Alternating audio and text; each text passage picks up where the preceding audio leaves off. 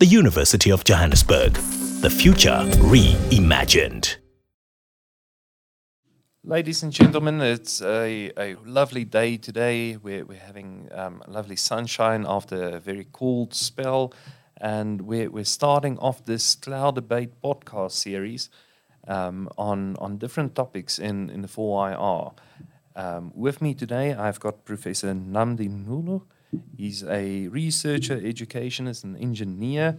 Um, holds a BSc and MSc degree in electrical and electronic engineering, and a PhD in electrical engineering, if I'm I'm correct. So yeah, very very clever guy. I, I shy away from anything electronical um, after having shocked myself numerous times. Um, but but yeah, so so welcome, Prof. It's it's nice to meet you and to have you here. We're going to have a bit of a discussion on on um, on blockchain. Okay. Well, thank you for having me, and good morning to you and the listeners. Yeah, yeah. Perhaps a, a small introduction about you. Um, Okay, um, like you said, uh, rightly said, my name is Nnamdi Nwulu. I um, I lecture here at UJ in the Department of Electrical Engineering, and then um, my research basically um, has been in the um, mathematical modeling and machine learning space, and then um, recently we have begun to um, interface with emerging technologies, right, um, in various engineering systems and then that's um, what or that's led to my foray into the blockchain space.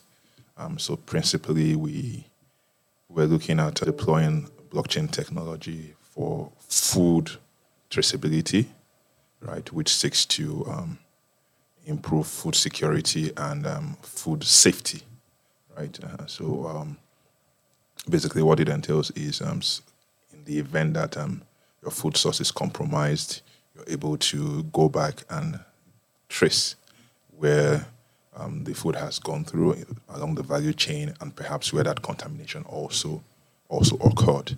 So that was my initial um, foray into the blockchain space, right? And then uh, we've been um,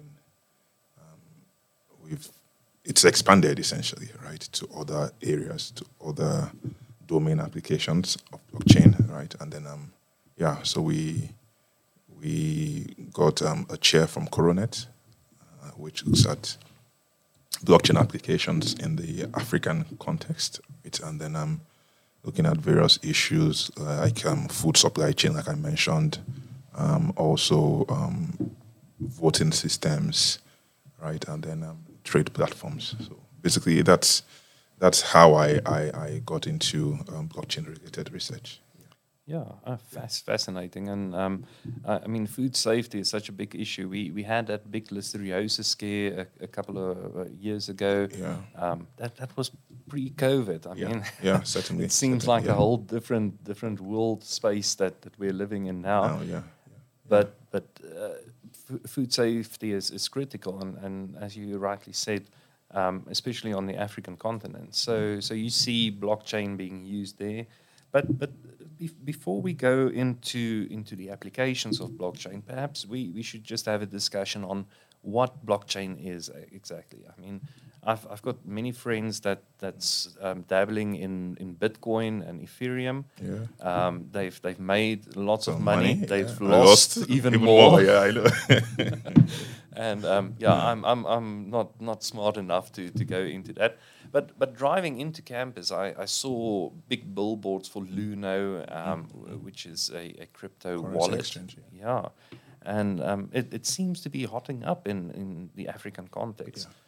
But but what, what is blockchain? Is it just Bitcoin, or is is there something else to it? Okay, no, um, that's a very good question, right? Because most people um, think of blockchain as being solely cryptocurrency, which is not really the case, right? So to properly understand what a blockchain is, I think um, I would like to talk about what a distributed ledger technology actually is, because a blockchain is a type of a distributed ledger technology, right? So um, various. So all all blockchains are DLTs, distributed ledger technologies, but not all DLTs are blockchains. Right? It's a subtype of a DLT. So um, historically, um, when you had, um, if you think about your in the informal sector, for instance, in your spaza shop or your tuck shop, right? And then you had um, folks that were doing some trading, right? And then the more conscientious ones would want to record, keep a record of um, the activities, right? Their inventory, um, the the trades they make, the revenue that accrues to them, right? And they would typically do it in a book, right? Which um, is called a ledger, right? So you you have a ledger where you detail inventory, how much you've sold, who is owing you, how much payment has has occurred, and and the rest. So the ledger typically is used to record transactions, right? Uh, and then um, that has evolved obviously with the advent of um, digital technologies and the internet, as as other things. Other things also have evolved, right? So you used to have um, an encyclopedia. You have Wikipedia now. You used to perhaps send um, emails via the post office. Now you do that with an email. So now those um, ledgers have evolved and they now become digital. However, even though they have evolved, right, um, the control is still centralized, right? So it's you have an individual that still maintains control of all the records, right? Uh, and then um, this now means now that um, many parties, right, if you want to have access to those records, you have to go through that centralized authority. So now um, a decentralized or a distributed ledger technology, right, is leveraging technology to tweak that system, right, and changing it from control being vested only in the centralized authority, and um, you're now vesting control to every party in that network, right? So um, every party in that network maintains the ledger. Every party in that network has access to the data that is there, and everybody agrees how and when we can put in information into that ledger and the kind of information that can be um, appended to that ledger. So that's what a blockchain essentially is. So it's a initially the two words were separated. It's a it's a chain of blocks, right? Where those blocks basically um, represent um, information, records, right? And then it increases chronologically as and at when you add more information onto those blocks. And then, um, so typically, the principles that come to mind, or the the the, the, the design principles that they, they, they, use when coming up with the concept of of blockchain are, are three: is the decentralization principle, then um, it's also transparency, and also immutability. There are others, but those are the three I I typically use the acronym DTI to, to remember decentralization, and transparency, and immutability. So what it means is um, all the parties, um, control is not in one, like I said before, it's not in the hands of one central authority. And then um, secondly, there's transparency. So especially for instances where there is a lack of trust among the parties, everybody sees what is going on. There's transparency, and then there is immutability, meaning that um, once the block is appended to the chain, you cannot erase it. You can only go back. If there's now an error, you can only go back and um, insert a correction, but that original um, error st- still stays there. Yeah. So that, that's, that, those are the key um, design principles, if you like, um, for the blockchain. Now, um, there are also so for, for, a blockchain to work, there are also um, some policies that have to be agreed, right? Agreed to by all um, the parties. The first would be um, the access policy, right? So all the nodes, all the parties um, that uh, in that blockchain have to agree would be able to read that information or have access, would be able to see those records. So that's the access policy, one. And then you also have um, the control policy. So now the control policy now um, speaks to um, who or which member of the which, which nodes or which member of the blockchain can actually append information, who can add information. Remember, those the first ones can just perhaps read, but now you have the second class that can actually append more information to the blockchain and increase it sequentially. So there needs to be an agreement. Who is it open to to add the information? And then that's now when you now have various classes of blockchains like.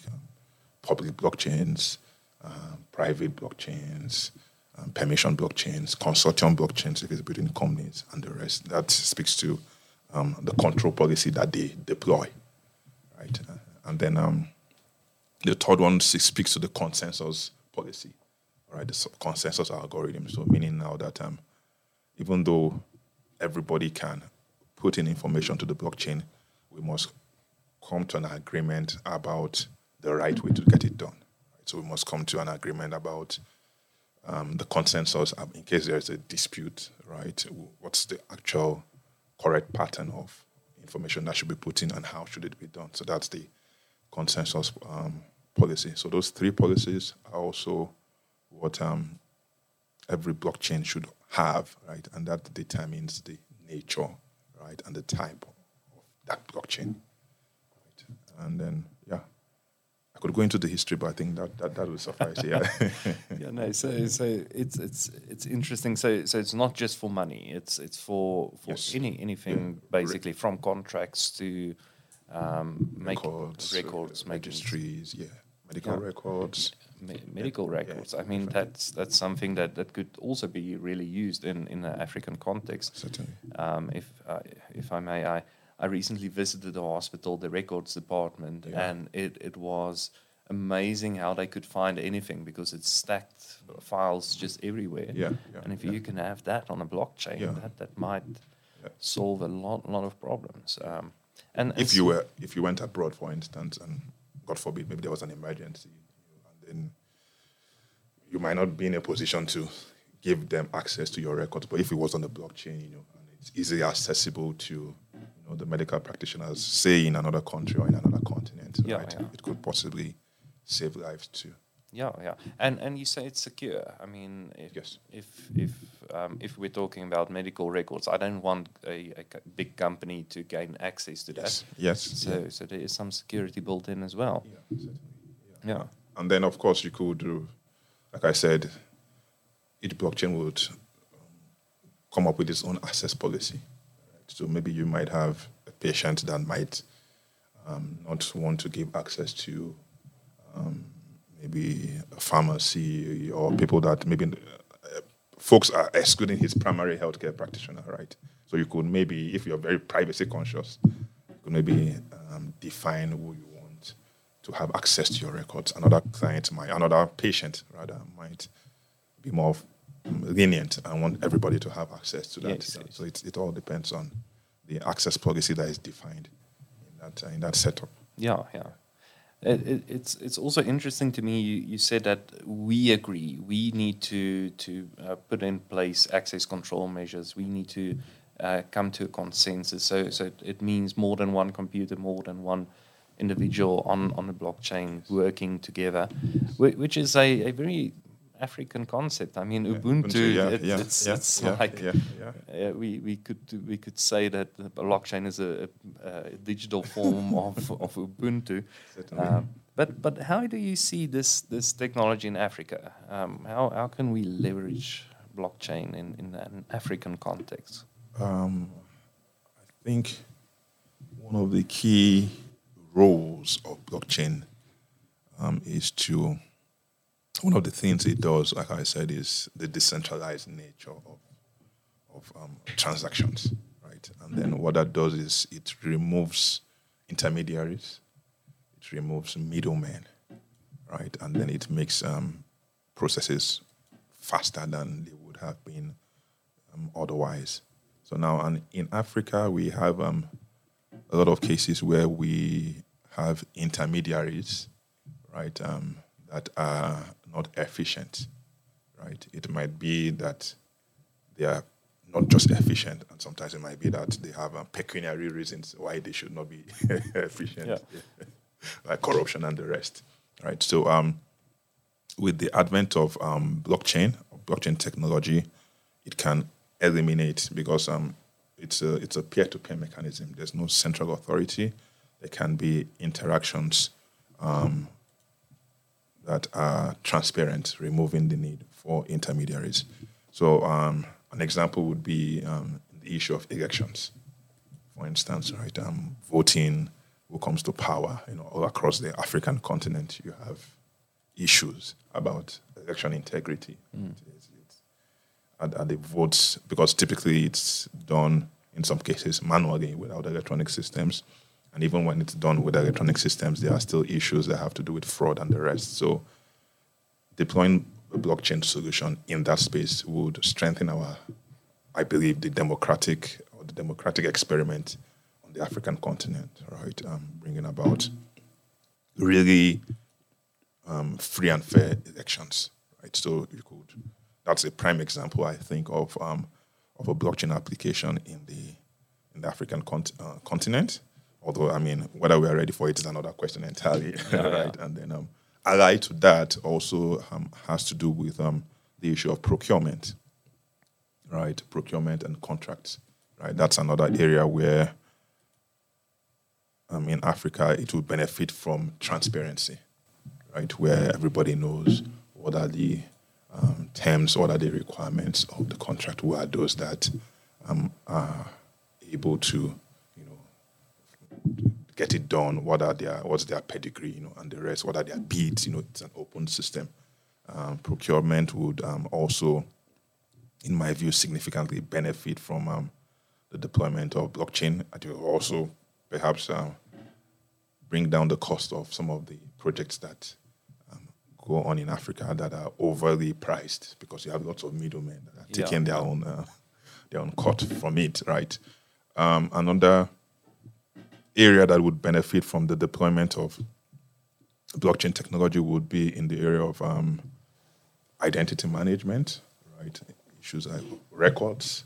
Yeah, yeah. Um, so you, we're, we're all aware, we all know people that have had their um, data from Home Affairs compromised, right? Or people use that data to get access, um, um, loans and the rest without their knowledge, compromise records, right? Identity management is an issue, right? Uh, not just in South Africa. I can give examples elsewhere. And so, um, should blockchain be leveraged in that space, right? It would um, make it better for there to be real integrity in that space and prevent, mitigate issues of um, fraud and um, identity theft Yes, and yes. the rest, right? And then um, you also have other areas like um, I've mentioned before, food supply traceability, safety. Um, also, the area of um, academic records, right? Uh, which is, we all know, even in the South African context, various people that have occupied sensitive positions claim they had certain degrees.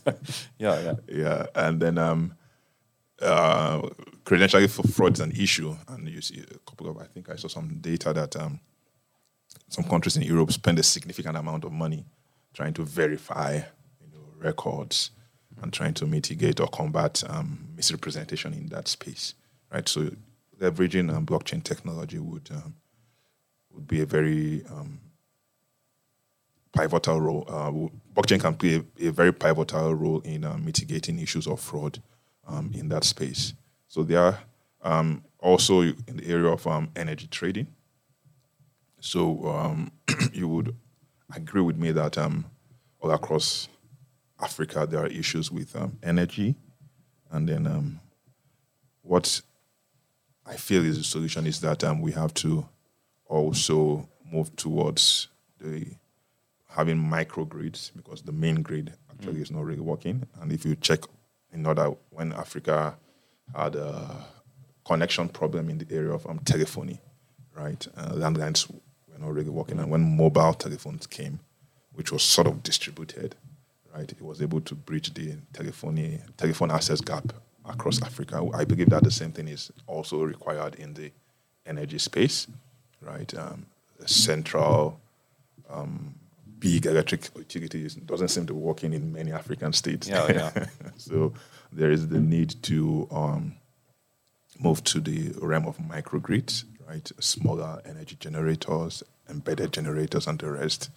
So now that raises issues in terms of transactions, payments, and the rest. So um, blockchain, which is also a decentralized system, can also find can also ease the adoption and also sort out some of the transactions in peer-to-peer energy trading. Yeah, yeah. Right, and then we have done um, I and a couple of my students, we've done a lot of, we've published some papers in that in that regard, how to um, various looking at various energy setups and how to um, facilitate payment and exchange of energy within various um, players in that space. So that's also another play, another area where um, blockchain can can also play a very pivotal role. Yeah. And then finally, I also I would also think about um, in the area of um, um, mitigating counterfeit um, products. So um, across Africa, um, maybe not as it's not very it's not predominant in South Africa, but in other parts of sub-Saharan Africa, there are issues that have to do with um, fake drugs, right? Uh, so people um, unscrupulous elements um, get fake drugs and people die. Uh, Yeah, yeah, yeah. because of all these um, drugs. So, a blockchain system that would um, prove the authenticity, right, of some of these products, right, would also um, would also find um, practical deployment in the African context. Yeah, yeah. Yeah, and it, it, sounds all very far away, but Yeah. in, in reality, we are busy implementing these these uh, uh, blockchain already. I mean, UJ has now implemented it with our our graduates um, Exactly. certificates, Yeah. which is I, I f- I think it's one of the first universities to do it in in uh, Africa. Yeah, certainly. And I, I also read that uh, our our license, um, our, our driving licenses, that's also going to be on the blockchain now in, in the South African context. Um, I, I'm hoping that it is going to happen. We'll Yeah. we'll have to see. The, the article mentioned that it's going to be in 20, uh, Okay. uh, one, once the new machines come. So so that, Okay. that would be excellent because then, Yeah, then we, we cannot have drivers on, on the roads without a, a valid license. Yeah, yeah. Uh, no, that, that that's very interesting.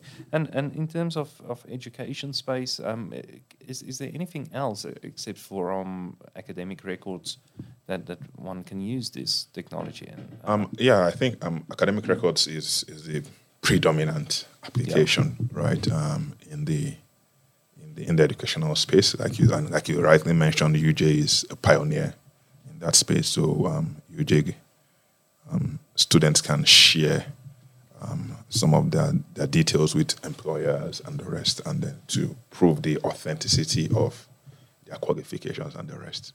And then, um, but we must also understand now that um, um, most folks are now life. There's now the concept of lifelong learning, yeah, right? In in most cases, um, people will still go on to get maybe not major um, degrees, but um, certificates, um, micro credentials, right? Um, apprenticeship, apprenticeships, and then um, digital certificates and the rest. So um, the concept can also be extended away from the um, HEIs, higher education institutions like UJ, to other um, the informal sector, for instance, right? Um, skill acquisition centers, right? Um, at the at, at the much more at the lower levels, it can also um, play a role there, right? So, if, for instance, you you claim you have a certain skill that might not necessarily stem from the um, educational um, space. How does how do other people verify that you really have that skill set, Yeah, right? yeah. Or, or how do you get um, referees, you know, to attest to that um, skill set? So you could have that um, on the blockchain at a much more informal level, and that would also be helpful. And then um, basically, um, even in the education space, apart from um, credentials, you still have a lot of data that is shared across most of the players in the educational ecosystem, right? So the credential one is between the student and then um, the university and then employers, but then even amongst universities, amongst um, accreditation bodies, right? Um, amongst, I, I know we deal with a lot of paperwork that Yeah. Too much. yeah, too much that um, ever so often um, gets uh, missing or you, you know, you, you, you lose it, you know. So um, you can also benefit from the adoption of um, blockchain technology, right? To accreditation is a big issue. We always hear about ECSA, you know, and the rest Yeah, yeah. and that's the Engineering Council of South Africa. So how can we? Blockchain can also be deployed in systems that require data across yeah, yeah, I- across players in the ecosystem, and then um, we could also um, um, use blockchains because blockchains one of their key components is um, is what is called a smart contract. Right, so a smart contract basically is um, eliminating um, the human involvement in processes, right? So instead of if maybe there's a process that involves lots of actors, right, and it follows a process, uh, follows various stages, right, automating that process and eliminating the bottlenecks. So an example is maybe if you reg- you buy a house and you're registering it in the deeds office, you know, it involves your lawyer, it involves the estate agent, so many people. Automating that process will eliminate all those intermediaries and make it um, and make it faster. Yeah, yeah. You, you might in the educational space where you have lots of um, intermediaries. Um, if you deploy the blockchain in that space, you might see now that um, there are improved outcomes, right? Um, learning can be faster and they, they Yeah, can yeah. be better that way. Yeah, I mean, if, if your personal information is on a blockchain Mm. and, and you apply to the university, that, that application process can also become much easier Yeah, to, yeah. to process from from a university side of you, but but also from um, a, a student's side of you. Yeah, um. It can basically help all the various um, players in the ecosystem, in the educational, the educational ecosystem. Yeah, yeah. yeah, I remember what I was trying to say. And then when I what I was talking about the smart contract is conceivably you could use um, a smart contract to automate the marking process, right? You could automate. That, that sounds excellent. you could you could conceivably you could use the smart contract to automate the marking process and then the grading, Yeah, yeah. the, the, the grading for especially for things that are clearly objective. So a smart contract would not work in instances where um, there's some subjectivity because it's the computer code, Yeah, right? yeah. So if maybe you have to um, consider various extenuating circumstances and make a decision, so a smart contract would not be suitable there. But if it's a case where it's purely objective, you either have obtained it or you haven't, Hmm. then you could conceivably use um, a smart contract. The whole process is um, transparent Yeah, yeah. to all students, right, and to the staff and everybody. And then there's because you have a lot of feedback from students. You know, I wasn't marked properly. You know, but that Yes, process is, is it can be automated. A student can submit, and then um, the smart contract just runs it, and then he or she knows it's great, and then um, everybody is so is happy, right? yeah, yeah. I, uh, this uh, reminds me of a, a series I watched a, a while ago, British co- comedy stand-up show. Okay. Um, and and they had this one lady that would book tours, and she would type away on on a computer if someone comes with an answer uh, with a question, type away with the on on a computer, Okay. look at the screen, and then just say, "Computer says no." Okay. And, and that, that was the whole catch yeah, line. yeah. Computer It says, says no. no, yeah. So so when You would have to fight with the computer to to convince her otherwise. Yeah, yeah, yeah. But but um, w- would governments go for for this? I mean, Yeah, that's a that's a very uh, that's a very um, good question, good point, right? Um, in terms of, for instance, in the area of procurement, where you have vested interest, yeah, you might maybe see some reluctance on the path of um, government government government players, right, to adopt these technologies. But uh, by and large, I think um, that they would have to come on board sooner. yeah. or yeah, later, So so that political will needs to be there. Yeah, that political will needs to be there, but I do not necessarily think that they have a choice Yeah, uh, with time. Um, so now you have um, several um, several countries coming up with digital currencies, right, and tying it to stable coins in the cryptocurrency realm, you know, and then um, governments are looking a bit more in the cryptocurrency space and trying to consider it how to how it can um, ease payments, right, and basically um, get a lot of people more into the formal economy. Because the way um, the current systems work, you typically need an ID, typically need a lot of documentation to um, be in the formal economy. But now I'm with the crypto space, you just need a phone. You know, you have access to some of like your friends that um, you mentioned. Yeah, yeah. Dealing with um, um, Luno and the rest, right? So it it has the potential to bring in a lot of people that hitherto were excluded from the formal economy into into the formal economy. Yeah, yeah. No, that, that sounds it, it, it sounds so optimistic. Um, which which is Which is something that's much needed. I mean, we've been through through two years that has Yeah. quite been quite interesting, and, and having that, that hope for Yeah. a better future and, and this technology building a better future for, for us, and um, that, that that makes me optimistic. That makes me excited. If if I want to get involved in in blockchain, um, how how would you suggest I, I get involved in it? Um, uh, for, say say for instance I'm from um, I'm just finishing high school and I want to to get involved in blockchain because I believe this is a technology that's going to give me a job one day that that's going to be, give me a lot of um, uh, financial security. How how would you suggest getting involved?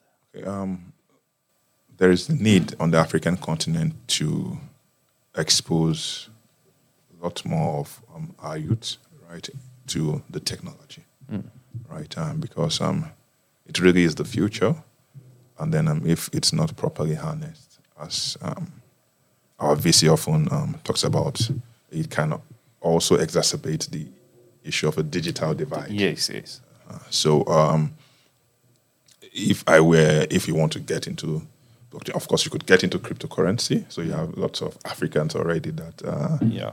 get are in this cryptocurrency space, and then um, they hedge their bets on um, the rise of um, certain coins, you know, and then um, make make some money. Right, that's the cryptocurrency space, right? But, but then you could also um, get into um, other areas. Blockchain has um, impacts on the since it's a new field. There there, there, there, there are going to be legal implications, right? So, for instance, um, digital assets. Um, there are going to be legal questions that um, needs to be sorted out, right? If you're going to be sequestrated, for instance, what and you have digital assets that are not necessarily um, in your bank account or they're not tangible assets. Yeah, yeah. How should they be handled, for instance? That that's a very good question. I mean, Yeah, so that, that also there, there there's there's need for people to answer those legal questions, right? There are regulatory issues, right, with um, with, with blockchain technology, right, and then uh, governments typically want to encourage innovation, right? Because blockchain has the potential, like I said earlier on, to bring in people into the formal economy, right, and unlock economic opportunities. At the same time, because of the pseudo anonymous nature of the technology, um, it's also um, it can also be taken advantage by um, folks for maybe money laundering, for maybe terrorism financing, and the rest. Yeah, right? yeah. So government has to find the balance um, in that space. So um, there, there, there, there, there's still there's still the need for the people to experience the technology and come up with viewpoints to shaping how the regulators um, go forward with the, technology. And then, of course, in the in in the application space, right? Um, we talked about various areas where blockchain can find applications, right? And then um, we need um, young people um, with ideas, um, with young people that understand their own peculiar circumstances, that would leverage the technology to to solve societal problems, right? Um, I often say that um, we have a job problem in in, in, in Africa. We, we have we should be creating, I think, about 15 million jobs per annum, and we create only about under three million yeah, yeah. right? So um, there's need for entrepreneurs in the space that can um, unlock the technology and then um, unlock economic benefit for, for, for, the majority of us. Yeah, yeah, yeah, and, and having these smaller businesses, they, they employ a lot of people. If- Yes. If, you start with with a, a small business and, and you build your way up, Mm-hmm. you, you take a lot a lot of people along with you on, on that journey and give them them work. Yeah. Um, and and many of those will leave and start their own, own, companies. yeah, Um, so so really. From from the ground up, I, I believe small and medium uh, inter- enterprises that that's the way to go. Certainly, certainly. That's how China was able to bring out, push people from um, poverty up onto the middle class. Yes, Yeah, yes. I Certainly. mean, it's it's amazing, and it, it was done in, in a matter of fifty 50 years. Yeah, Yeah. So, so if you if you take that into account, I mean, Rwanda is an, another case of, of a country that's really building itself up very Yeah. quickly Yeah. following the 1994 massacre. Yeah. Um, uh, there, there is hope. Yeah. That- that's Yeah. that's the big Yeah. thing. We just need people with, with a will to Yeah. to start Yeah. changing Yeah. things. Yeah. Yeah. In in terms of programming languages, uh, what what would you suggest someone um, study uh, or get involved in? So there, uh, it depends on the if you're doing if you're working on the in terms of smart contracts, right? I would say that you Solidity is your is your best friend. Okay. so you need to you need to learn Solidity, right? And then um, and we have a couple of um, some of my students. A couple of us have um, a couple of my students are, and there's there are a lot of resources online, right? To to to gain um, to gain expertise in Solidity, right? And then um, if you and that's good for public blockchains. Okay. Right? Solidity, right? Smart contracts, um, DeFi, and the rest. Solidity is is um, the language of choice. And then um, if you go towards um, private blockchains, typically um, Hyperledger, Hyperledger Fabric, and then um, you would need um, languages like Golang, right? Um, Node.js, right? And then those are the languages um, that um, are typically deployed in, in that space, Yeah, right? yeah. And then there are a host of others Yes. yes. right? Um, and the, the the tech space is a rapidly evolving space. way too fast. Yeah. Uh, so you even have uh, now um, some programs that um, they give you snippets. You want to achieve something, it just gets you a snippet of the code. You don't Yeah, necessarily yeah. need to write it out in um, in full any longer. So yeah, but for for coding, yeah, I would say start with Solidity, start with um, Golang um, for public blockchains and for private blockchains, and then um, progress as you go along. Yeah, yeah. So, so there you have it. You, you can go onto YouTube or, or the internet on Google and go and have a look at those languages if you want to. I also know that I think the IIS is also um, also UJ is also working on a couple of those um, Yeah, yeah. no, so, so trainings with practical trainings in that space. Yeah. practical trainings. We've we've got short learning programs on blockchain development at, at UJ, which is uh, available for people interested in, in this field. Um, so so yeah, no, there's there's many opportunities. It, it just goes. You need to go and out and find these opportunities and, and and go for it. I, I, I think we, we've covered quite quite a lot of what blockchain is, and I, I know there's there's so much more to, to be Yeah. said about it. Um, but but yeah, are, are people? Um, uh, uh, is it possible to contact you? Can we share your your email address? Yeah, Uh, sure. Uh, my email address is double N W U L U at uj.ac.za. Alright, Excellent. So if you're interested in blockchain, you, you can contact uh, Prof. Nnamdi. And um, yeah, uh, perhaps if you are um, a, a graduate that's looking for a postgraduate opportunity, um, we, we can certainly discuss what, what, what is yeah. what is available and how we, we can get more people involved in Yeah, this. certainly. That was fascinating. Thanks, thanks so much, Prof. Um, I, I understand a bit more about blockchain A now. A bit more, yeah. Uh, but it's difficult to understand it completely in I, I, over yeah. a 30 minutes discussion. Yeah, yeah. but but um, I, I think I think there's there's so much new technologies coming out, and it, it's such an exciting time to be alive in. Um, but but I really thank you for your time. It, It's been wonderful meeting with you. Thank you And, kindly for having me. Yeah, and I Thank look, you to the team for organizing. and I look forward to to having you again soon. Thank you very much. Thanks. Thank you kindly. Yeah. Well, that's it for our first podcast um, on on the cloud debates. Uh, we we thank you for listening and and tune in shu- soon uh, when we start discussing the metaverse and and the applications thereof in an African context. The University of Johannesburg. The future reimagined.